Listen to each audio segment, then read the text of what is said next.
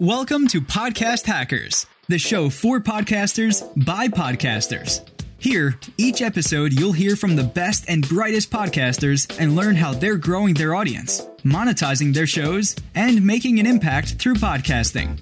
And now, your host, Craig Hewitt. Hey there, and welcome back to another edition of Office Hours by the team at Castos. I'm Craig Hewitt, the founder of Castos, and on with us today is Denise from our marketing group. Hi, Denise. Hi, how's it going?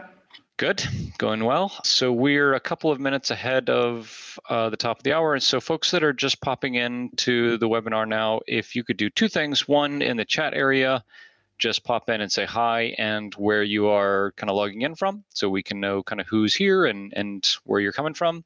And then the second thing is we have a poll running about audience engagement, which is the kind of the mini topic that we'll be talking about for the first 10 or 15 minutes. So if you could scroll down on the screen here and answer kind of where audience engagement sits in your overall podcast strategy. Um, I think it's a really uh, a really interesting topic and and maybe like one of the few things that I think is a really interesting pattern match between the really successful shows they almost all have some high degree of audience engagement. And they all do it a little differently. And shows that mike struggled to get traction is, you know, you're podcasting and someone else is listening, but you don't know. So that's that's kind of the whole thing is how do you know that people are listening and that what you're saying is really uh, resonating with them. So we're going to talk about that for the first 10 or 15 minutes today. So if you could scroll down on your webinar software there and answer our poll question about how you do with audience engagement so we can know kind of where everyone's coming from. And for the folks that are just coming in, if you could drop in the chat and say hi and where you are calling from today, calling in from. I always feel like a live radio host when I say that, like uh, sports talk radio. Where are you calling from? hi, Melissa from Denver. Thanks for joining us today. I think uh, you know this this question about audience engagement, Denise, will be interesting one to to get engagement from everybody on the webinar today. So we should have you know close to 100 people. So it'll be interesting to hear what people have done. We have five kind of general strategies that we're going to walk through for folks that haven't thought about this very much, but there are tons of things out there that people do. So I'd love to hear from folks when we get into the question and answers section about kind of what folks are doing to encourage audience engagement and what's working. Yeah, likewise. And this is a good segue to remind everyone to feel free to drop your questions also in that question tab as we're kind of going through our presentation or, you know, as you think of them, they can be related to audience engagement. But if you have other questions related to podcasting in general, whether you're just getting started or if you're a pro, feel free to drop them in that question tab and we will be answering them through our Q&A after this presentation and welcome Jack from Chicago. Cool. So we're going to get started here in just a minute. For those who are just coming in, if you could stop in and say hey in the chat, that would be awesome, and where you're logging in from. And then we do have a poll running. If you scroll down on the towards the bottom of your screen, talking about audience engagement, I'll talk about audience engagement for 10 or 15 minutes uh, and give some ideas and things for folks to chew on and try and implement in their shows. And then we'll take questions and answers for the rest of the hour. And like Denise said, if you have a question, scroll down in the questions area on the bottom of the screen and drop your question in there, and then we'll get to those here in just a few minutes. Awesome. So I will go ahead and get started. For the folks who didn't get the intros, my name is Craig Hewitt. I'm the founder of Castos, along with Denise Meckel from our marketing group. So we're going to talk today about kind of two things. One is definitely the question and answer section, but before that, we're going to talk about audience engagement and participation in your show.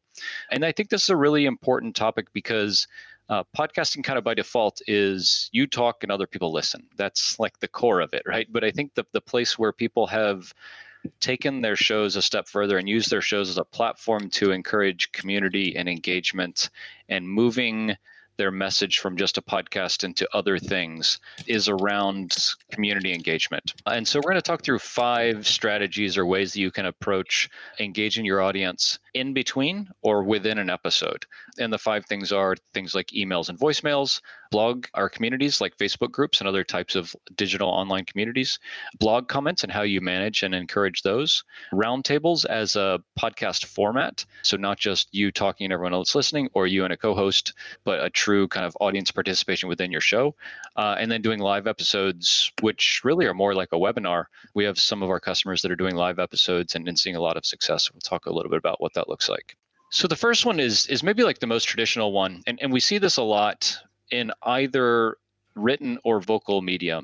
So people leaving email messages for the host or hosts of the show or voicemails. For both, I think the the kind of best thing to to encourage is have this be part of the regular call to action that you have in your podcast. Say, hey, if you have any questions for us or comments about what we talked about today in the show, shoot us a message, you know, podcast at castos.com and we'll include your question and respond to it in the next episode. So that's a really kind of standard one. I think it works really well. It's a pretty low ask of your audience. They don't have to do anything weird like record into their computer. You know, if they're not a podcaster, they might feel really weird about how do they record and how do they send it to you and all these kind of things. I think a best practice here too is having a dedicated email address just for your show. So if you're running your podcast as part of a larger organization or a business or something like that, have your own inbox just for the podcast so you can keep those kind of separated from everything else. For voicemail, there are some dedicated tools just for this. And if anyone is using a tool other than SpeakPipe, I would love to hear about it. SpeakPipe, I know, has been around forever. and I don't know if it's still kind of the best thing out there. So if other folks are using things specifically for this, I would love to hear about it. Google Voice, I know, is another option that folks use that is uh, so you can register a Google Voice number for free. So it's kind of like a virtual online phone number that you can have just for your podcast, and people can leave you voicemails there. And you can download those MP3s and then insert them back into your show for like the next episode, or if you have a Q&A, a Q&A episode at some point. And then similarly, maybe kind of a little low tech solution is to just encourage people to record something on their computer and then upload it using something like Dropbox or Google Drive. So the real kind of important thing here is to allow a way for people to send you feedback in between episodes. One of the important things here is is this is a cool way to give the folks who are calling in or sending emails props on on the next podcast episode. So hey, we got this cool email from Jack. Jack asked about blah blah blah blah. You know, check out Jack's podcast or Jack's website or the things that Jack is doing over here. When you're able to give a shout out or, or props back to somebody who is participating in your show, that encourages the the other people that are listening to do the same thing, so that you know they might get that that same shout out communities is something that we've talked about in some other editions of office hours and really is a very powerful community building tool, I guess. Uh, so things like Facebook groups, Slack channels, Discord channels, which is kind of similar, like a forum, or even in-person events. All of these are are places where people in your world can go to have discussions around your podcast and around your brand in between episodes. And so as opposed to something like a voicemail or an email where one person is sending a message to you, a community and a forum of some sort is like a, many type discussion. So it's not just you and another person have a discussion, it's all 300 people in the Facebook group having a discussion about this thing, whatever the topic of your most recent podcast episode was. I think if I was going to pick one single thing to do to create, to encourage audience communication and participation in my show, it would be some type of online community. Facebook, uh, love them or hate them, makes groups really easy, and so so that might be the the best place to go. But I think the rule here is go wherever your audience already is. If you're you know a podcaster and you want to have a podcast about podcasting, a lot of those people are on Facebook. So Facebook groups might make the, the most sense. If it's a professional organization that you have a podcast for, maybe in-person events is the thing because you guys have a meetup every other week and audience communication would then happen in person. So kind of leave that up to, to you for your particular instance where you're already engaging with your audience and just do more of it in that medium so blog comments are really interesting thing if you encourage and manage them really well. I would say first of all you have to have a platform that lets you have comments. So I know some podcast hosting platforms don't have the concept of comments for posts. That's cool. If you have a proper website for your podcast like on WordPress using something like Seriously Simple Podcasting, then obviously WordPress has commenting built right in. And one of the one of the best things that we've seen to encourage comment participation for episodes is if you have a guest on your show to you know align with the guest beforehand to say I'm going to have you on your show. That would be great. We'll publicize this. It'll be great for you know your audience building. In return, I would I would really appreciate if you could come in and participate in the comments for this episode for the next you know week after after the episode goes live. So that allows you know you're going to have an, a, a discussion with a guest about a, a topic, and then afterwards you're audience can come in and say, Hey, I heard Denise talking about this thing on your episode, but I didn't hear Craig talk to Denise about this thing. I had a question about this or clarification about this one point they made. So it lets your audience participate with the guest kind of after the episode comes out. And with this, kind of like we were talking about with giving a shout out or props for good comments, uh, similar to the the voicemails or emails to say, you know, hey, we had a really interesting comment on our last episode.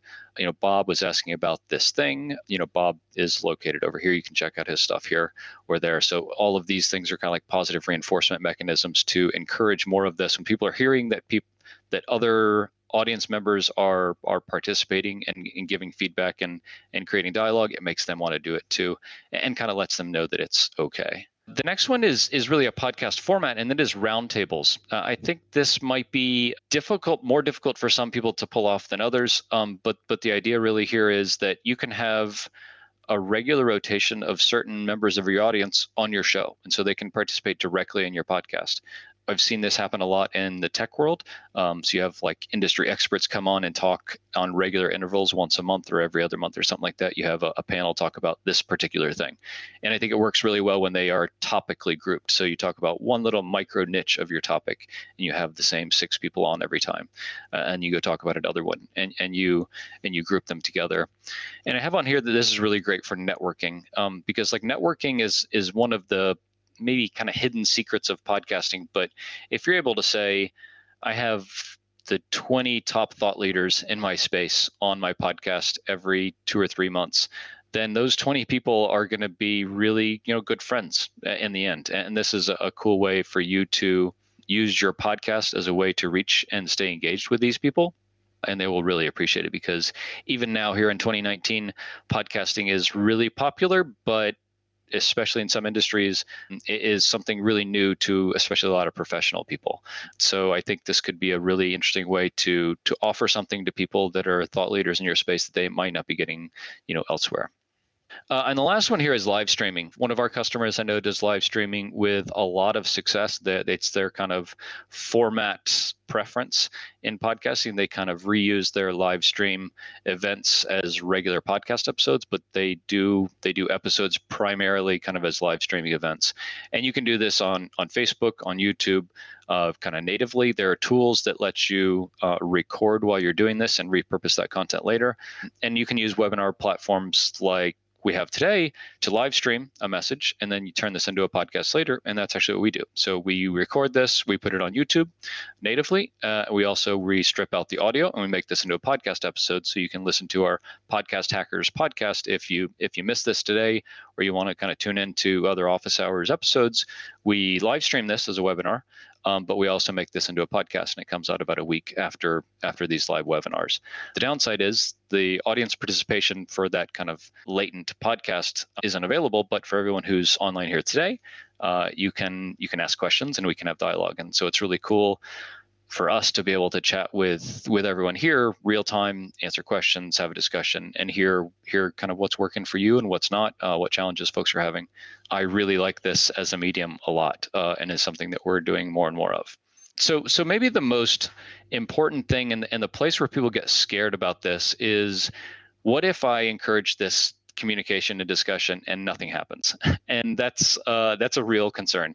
And, and, the angle or the cheat or the strategy here is to kind of front load some of this engagement so if it's a community you're starting get five or 10 people that you can say, hey, please come in and participate in my Facebook group every day or every other day or something like that. So that when you invite all these other people in, it's not just a ghost town. If you're doing a, a Q&A webinar like we're doing, um, have some questions that you know people are asking a lot but but not but might not ask live on the webinar. Um, we always have those because we have questions that come into our support channel, or we have in blog comments that we know are kind of hot topics that people are asking about. And so Denise and I always have those questions ready to go in case you know we answer all the questions by 45 minutes into the episode. We can say, hey, this is a question we get a lot, so we thought we'd cover this today. It's just a nice way to keep the keep the content going, encourage that that discussion, even if you don't have that kind of nexus of of engagement going just yet. So, kind of just to recap, these are kind of the five ideas that, that we have of ways to encourage audience participation in your podcast. The first being emails and voicemails. These are kind of asynchronous. Um, communities like Facebook groups. This is a great way to encourage the the one to many or many to many discussions. Blog comments as a way for your audience members to participate with you or a guest um, after the episode in, in an asynchronous way. Uh, roundtables as a, a, format of a podcast to have some regular members of your audience or your your kind of world on to talk about uh, your topic, and then live episodes as a way to have real one-on-one, real-time communication and dialogue with members of your audience, uh, and then you can then you can repurpose that back into a podcast episode later. But the the actual thing that you're recording is an actual, you know, real engaged uh, piece of content. So with that, we're going to roll into the question and answers section of the webinar today. The the kind of ground rules are anything goes basically. Uh, so anything around getting started, launching your podcast, the technology, gear, uh, distribution, anything goes, and it, it, does not have to be around audience engagement. So this is really uh, we like to have these you know 10 or 15 minutes at the beginning to to have something to talk about for us to share a little bit about what we what we know and what we think. But uh, the questions can be about anything. And so uh, if folks have questions, please drop them in below. Uh, scroll down on your screen and uh, and drop in a question. I see we have uh, some stuff in the chat here that we will open up and chat through now. Melissa. Um, so Melissa just dropped in our first question specific to the roundtable suggestion. What's kind of the best way to get the best sound quality if your guests are spread out around the country? What would you suggest, Craig? Yeah, so there's a couple of tools that do this, uh, and they do it really well. Uh, one is called Zencastr, Z E N C A S T R, and the other is called Squadcast.fm so squadcast.fm. Uh, we can drop the links to those in in the chat over here, so you can check them out. And they both do really, really high quality remote recordings specifically for podcasting. So I know Zencastr is audio audio only. Squadcast is audio and video. So depending on kind of what medium you're wanting to record, either either or both of those might be a good option for you there. I've used both and all of my recordings going forward are going to be with Squadcast. It's a it's a really exceptional tool. And what kind of both of these do that tools like a webinar software or even Zoom uh, don't do is they record locally on your computer and locally on your guest computers if you have multiple guests, uh, so that things like internet latency and dropout aren't a factor because you have a local recording, just like if you were lo- recording it on you know with something like QuickTime or Audacity great audio, what kind of best uh, editing programs would you recommend for people just starting out? Yeah, really, uh, really great question, Jeremy.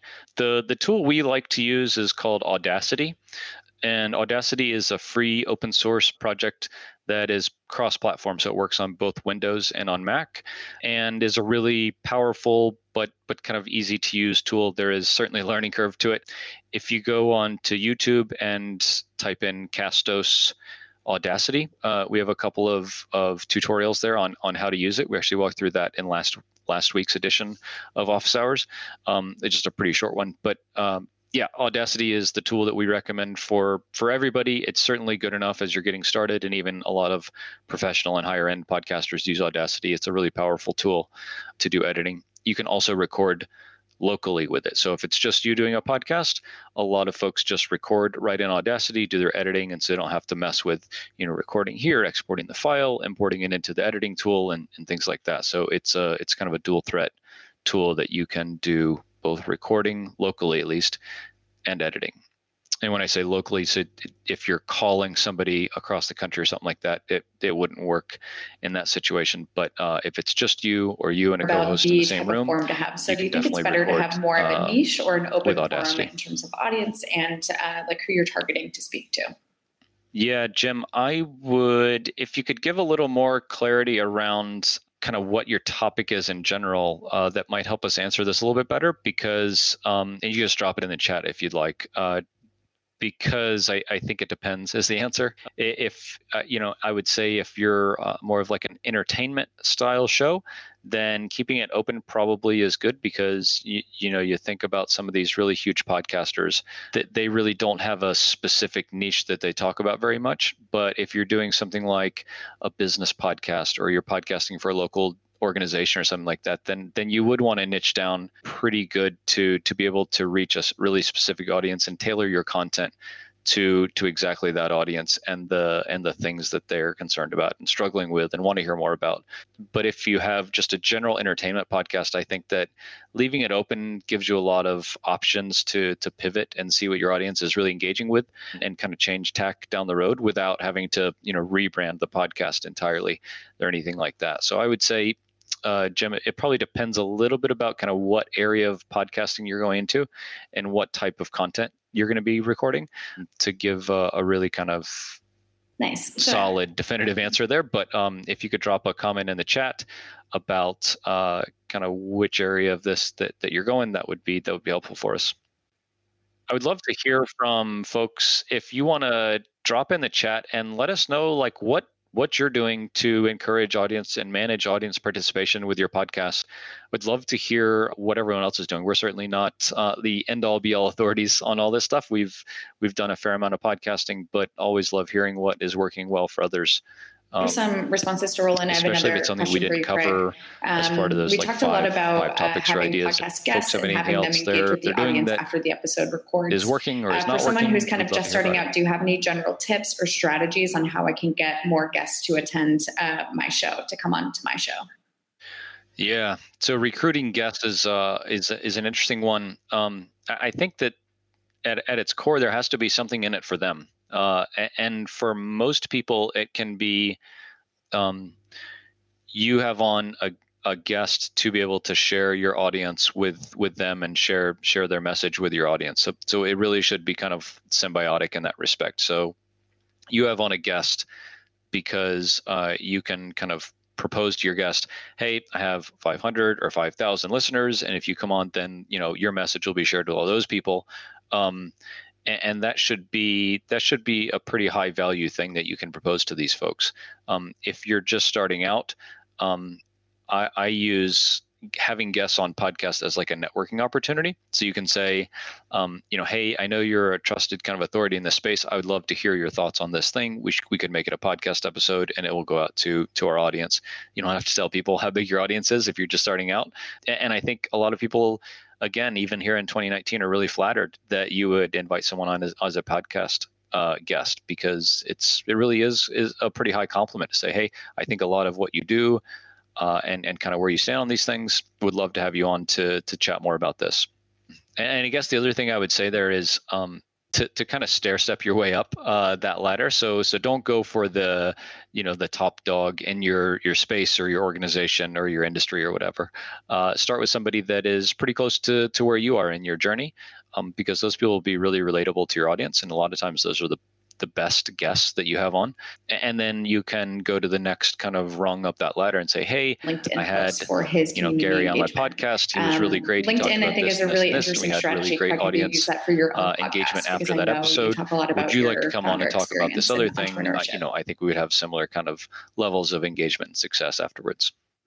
Uh, i don't. I don't i'm not i'm not a big linkedin person. Um, but I know particularly as you get kind of further to the the B and B side of the the business spectrum, uh, it is a really popular and really powerful platform. So I'm points not I'm not surprised, like Jack said, that that's been a successful becoming a, space a for him. I know I know quite a few people really pushes that you to be more towards the industry leader really in heavily in space. So it could be a nice um, little and uh, especially their anecdote to add to your own. Uh, LinkedIn you know, profile if you're going for to be for where a lot of us use Facebook well. for kind of Um, just regular personal social sharing. People use LinkedIn for for business sharing, and yeah, it's really powerful Um, one of the other really kind of like hidden benefits of of having guests on your podcast or being a guest on someone else's podcast is backlinking and link building. Uh, so theoretically, every time you're a guest on someone else's podcast, uh, they will link to you and to your website or your business or your group So or Jack's your social media back in, profile. uh, with Uh, and thinking links about are, the, are a the huge indicator week, to Google and the search engines of how, how important or relevant somebody is. Um, currently, he's Uh, publishing and so three times either a week. for you and to go guest on up, someone else's podcast or when you're recruiting to guests sustain to you to say, hey, we will What are your link to you and your business and your, you know, Twitter or LinkedIn page. Um, and that's an easy thing for you to give back to that guest and that they should they should place you know quite a bit of value on that yeah i think the last the last part there is really the important one is is um, you should publish as much as you can.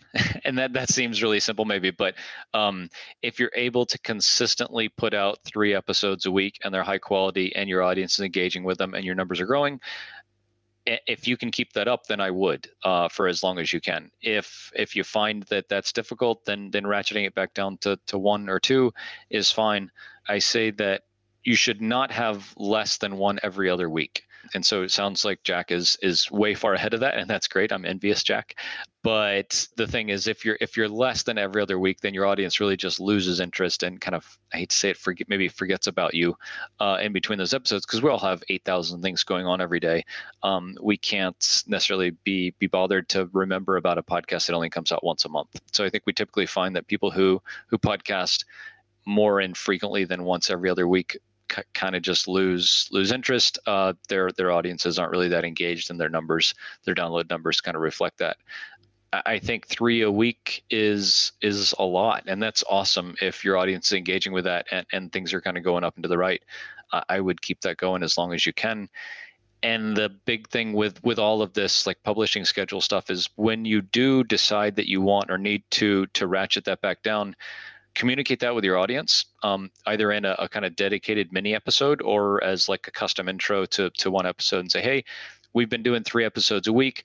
It's been really great but we're moving back to one a week or one you know two a week or one every other week or something like that because of xyz and whatever the xyz is. But but to give your audience an expectation and let them know what's going on so that they don't think that you just flaked out and didn't have time or didn't want to record episodes anymore but give them you know the honest good reason that you're moving from three episodes a week to two uh, or to one or to every other week content. Um, um, so they know what to expect so that when another episode doesn't come on friday YouTube, but it comes next um, wednesday they'll say that hey that's cool jack told me that he's or a live a week. Uh, uh, totally cool. might be a good um, opportunity to you know, kind of record stay, video stay as you are and engaged. episodes. If you don't, um, can you kind of walk us through the benefits of they might think less of you. They might think you take your podcast less seriously um, if you don't set that expectation for them. Yeah, for sure. So I think that that the kind of either way you look at repurposing your your content, the goal is to record once and then have your your content go to as many different places as you can and in, in as many different media as possible. And so um, I'll talk about what we're doing today, right? So we're recording a webinar today, so it's live. So it's Denise and I's face and the slides, uh, and so that's and video and audio that we're recording. And so this is a live webinar and it's being recorded. And we'll pull the video recording down and we'll publish that to YouTube directly to our YouTube channel in the office hours playlist. We'll also then strip out the just the audio of this and combine it with intro and outro and music like a typical podcast episode would be to repurpose this video content into just audio for folks who just like listening to podcasts and don't want to go to YouTube and sit for, you know, the hour that we'll be recording this today. Um, and and that last part I think is really important is that there are a lot of different types of information consumers out there. Um, there are people that like YouTube. There are people that like live events like this. There are people that like podcasts. There are people that like to read transcripts or read kind of show notes. We also do that. We take and write up really kind of informational, concise, uh, resource-heavy show notes for each webinar or podcast episode, whichever way you wanna you wanna look at it. So there's video, there's audio, and there's written. Conversely, uh, a lot of people just record audio for their podcasts. Um, and within Castos, we have a feature we call YouTube Republishing, which takes your audio file, converts it to a video format with a kind of a still background image, uh, and then publishes that to your YouTube channel for you. So whereas we do a lot of this manually right now, that's all automatic, and all you have to do is record your podcast episode in audio format. When you publish it to Castos, it gets converted to video and published to your YouTube channel along with the show notes or the description for the podcast episode that you have, so that you're repurposing this content from audio format to video format to achieve the same thing, which is to meet your audience where they consume content already. So there's a lot of people like listening to audio there's a lot of people like like watching videos or, or you know consuming content on YouTube. Work offices um, may uh, YouTube block is the second biggest search engine out there. So Spotify if you have your bases covered with your, you know, your website you and Google your favorite podcast uh, to, to call your website, your work, podcast is in and you can the, access the popular YouTube, so it might be another like area Apple for your Podcasts, audience Spotify, to, Stitcher, and uh, Google listen to your show kind of on their time. And then if your podcast is also on YouTube, then you um, really have a nice thing a that lot of the biggest uh, places people go to search for information covered. And offering addition additional or with bonus YouTube content for your audience is also a nice way work, to engage which with is, them. I think, um, the, so can you kind of walk us through kind of what you might be able to offer your audience with a premium subscription and how one might go about setting that up for their own show? Yeah, yeah. So the idea of uh, you know premium subscriptions is that you have some content that is available only to.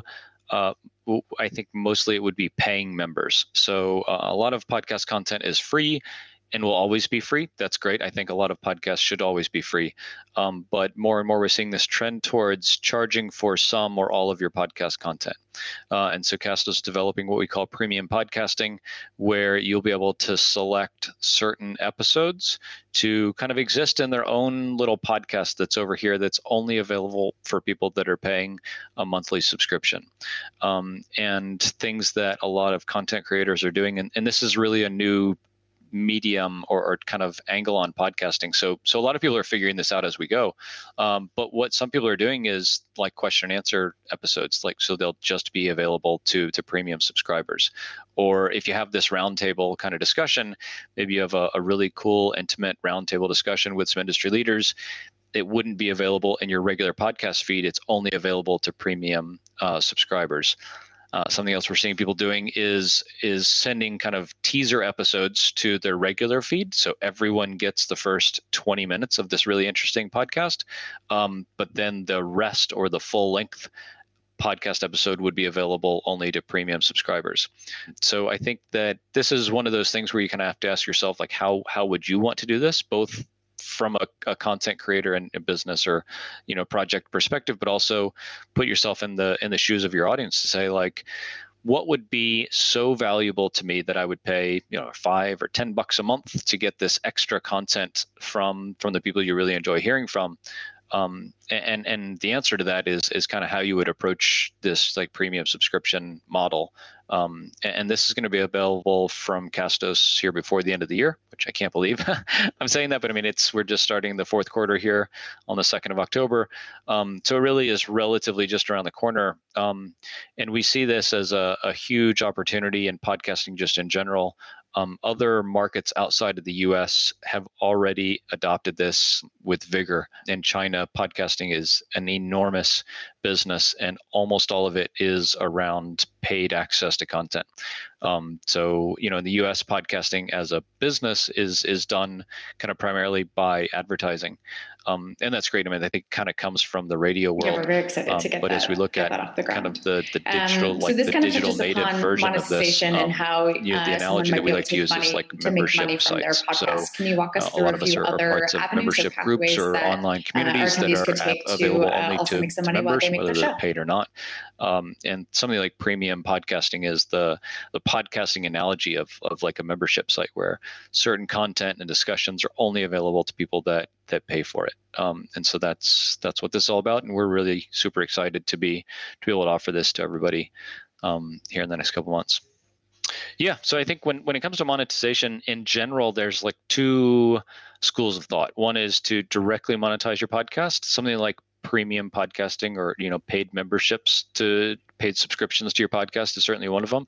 The more traditional maybe is advertising. So you sell advertising on a per episode or per season or per group of episodes basis to an individual or a company. You read their kind of spiel their advertisement and your audience listens and hopefully then kind of takes takes action by purchasing their thing or checking out their show or whatever. Mm-hmm. The other option that that we see a lot and and frankly for the vast majority of us uh, has has kind of more legs and more opportunity is is indirectly monetizing your podcast through something else. And for a lot of us this is a business or a side hustle or uh, you know a, an interest group that we're a part of is to use the podcast as a marketing channel which really i mean podcasting is a form of content marketing and using the the podcast to spread your message about the thing that's kind of behind your podcast ultimately.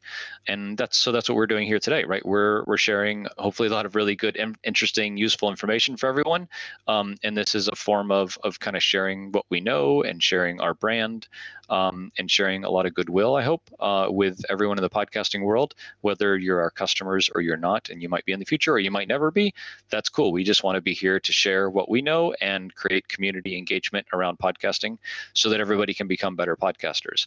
Um, and we hope that at some point in the future, this leads to more people knowing about Castos and our team and kind of what we know and what we're able to offer and that leads to you know more business down the line uh, and that's kind of the the promise of, of content marketing. Um, and i think it, it works really well for a lot of different scenarios. Um, so so when i think about monetizing a podcast or any type of content it is very much the the long game. It's the give give give. And we see a lot of really successful brands and businesses and groups doing this um, because as consumers we all just want to kind of have our needs met. And and however that that that that is done kind of most easily uh, is what we gravitate towards. Um, and then you know hopefully down the line you remember that oh hey i listened to this podcast and they had such great information. I'm going to go check out what they have about this other thing that i need to buy or want more information about or buy a course on this thing or something like that. So when it comes to monetization, that's the, the angle I prefer to go. In, in order to um, grab those sponsors, it's, it's just easier. Like to, to monetize a podcast directly on in terms of side hustles. So say I have a blog or something else, what kind of content is kind of ripe to be repurposed that, into a podcast? Um, knowing all of the data of all of our customers at Castos, out of the tens of thousands that we have, there are very few podcasts that have say more than 20,000 downloads an episode, which is what you need really to make I'll say good money, certainly money that you could like live on. So so for the vast majority of us it's it's just I hate to say it's not an option, but it's just not a great option. I think that uh, a, an interesting way that some people do uh, do kind of repurposing of blog content into to podcasts are like if you've had someone guest post on your on your blog, uh, to have them on your podcast and talk about the guest post and, and kind of have a further dialogue about some of the details uh, of what they wrote in a guest post. Um, and, and, the reason for this is that like audio is such a different medium than than than the written word and then blogging and you can get a lot of the why behind why somebody said something or what they said right? So so like and the why is usually the really interesting impactful thing to a lot of us. So uh, having on someone who's guest posted for you to talk about that topic again super important. Um, if you're the one that wrote the original piece getting a uh, getting a industry leader on to talk about this particular topic that's really cool and really fl- should be really flattering for them to say hey i wrote about seo would you like to come on and talk about this SEO piece that I wrote? And we can kind of riff on different aspects of SEO.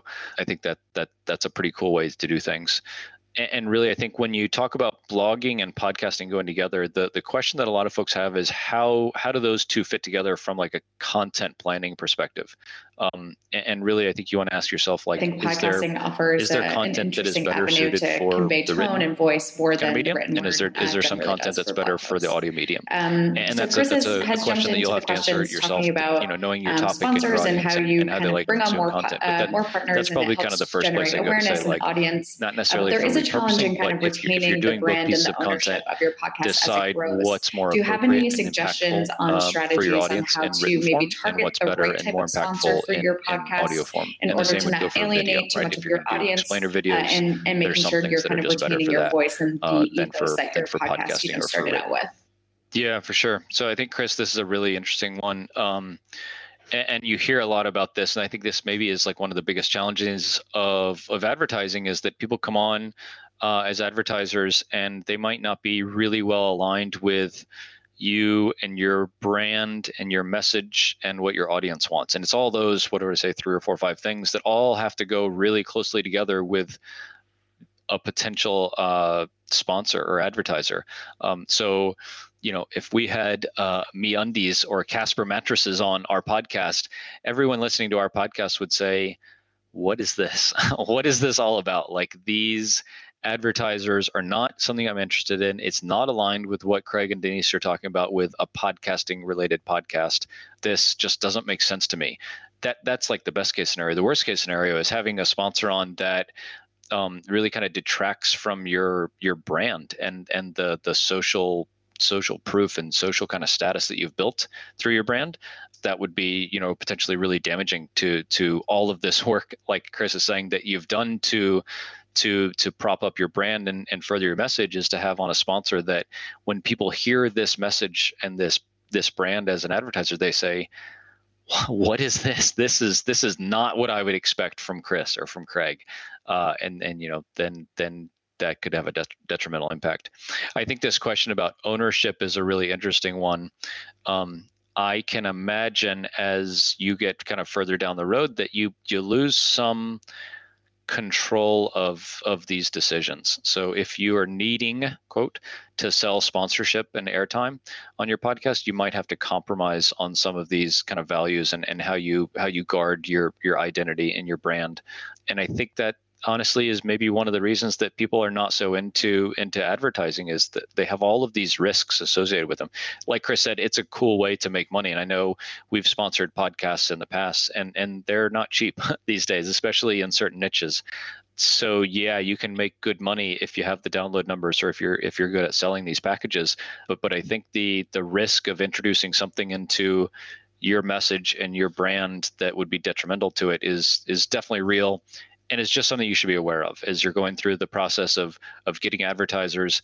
Um, just know that that a, misstep here could have kind of a negative impact, um, but but it could be a positive thing if you have brand if you have uh, advertisers and sponsors on that are real partners, like Chris is saying, then it then it really can work to where you're you're kind of um, helping each other kind of become better and, and advance your your cause there so chris if you have other kind of experiences or, or things that you've seen with this we'd love to we'd love to hear about it uh, if you want to drop in a chat or another question or comment uh, we'd love to hear about it because um, yeah podcast advertising is is a is uh, kind of the wild west still, right? I mean, I can't believe it here in 2019. It's something that there's not a ton of standardization around. There's not a lot of rules. There's things that some people expect, but it, you know, depending on your niche or how savvy the advertisers are and your kind of world, there could be, you know, you're the one making up the rules. That you know, the sponsors and advertisers don't come to your podcast with preconceived notions about what to expect. Um,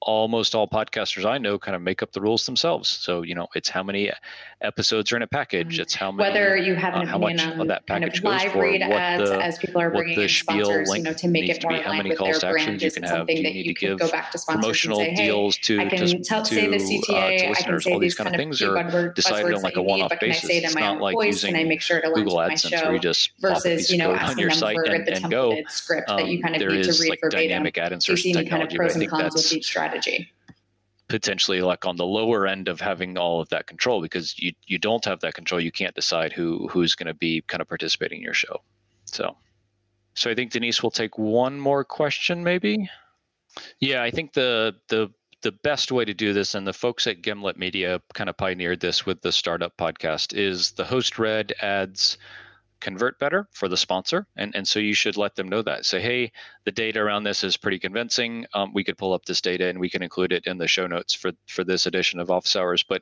you saying this in your own words is absolutely the best way because then it resonates with your audience more and seems more genuine to them. And, and so I think that having having a sponsor provide you with a script is great, but then you as the as the podcaster need to say, "Yep, I got your script. I'm going to modify it some. It's still going to have the core message, but this is what I'm going to say." Uh, and when we've sponsored podcasts in the past, this is how it's always gone. And then they send you that that host read ad before it goes into the podcast episode. Say, "Hey, this is the script you sent me. This is what I read. Does this sound okay?" and we listen to it and say, yep, that's great, or no, this is not okay. I'd really want more of this or that or the other. But generally, I mean, if you have a good relationship with with the the podcast that you're sponsoring, all of that should be aligned and, and there shouldn't be any surprises there. But yeah, you as the advertiser definitely want to have a host read message because it just performs better for for your business. And you as a podcaster definitely want to read your own ads because the the message comes across like it's your message and you have more control over kind of how authentic and, and aligned that is with the rest of your brand. So Cool. Well, thank you everyone who came on the the webinar today for for your questions and comments and engagement. It was really fun. Uh, this is a topic that Thanks. I love, and I think really separates the the premium shows from from the ones who might struggle to get traction. So if you're not encouraging kind of audience communication and and engagement with your podcast, it's definitely worth thinking about. We will have a, an email summary of this and a blog post going out here in the next couple of days, so you will get an email kind of with that that notification. And we're doing these office hours every week, every Wednesday at noon Eastern. And so uh, to sign up for the next one here in about another couple of hours, you can go to castos.com slash office hours and sign up for the next edition. And we'll be sending out some more information about what that looks like here shortly. So thanks to everyone who came on today, and we will see you next week.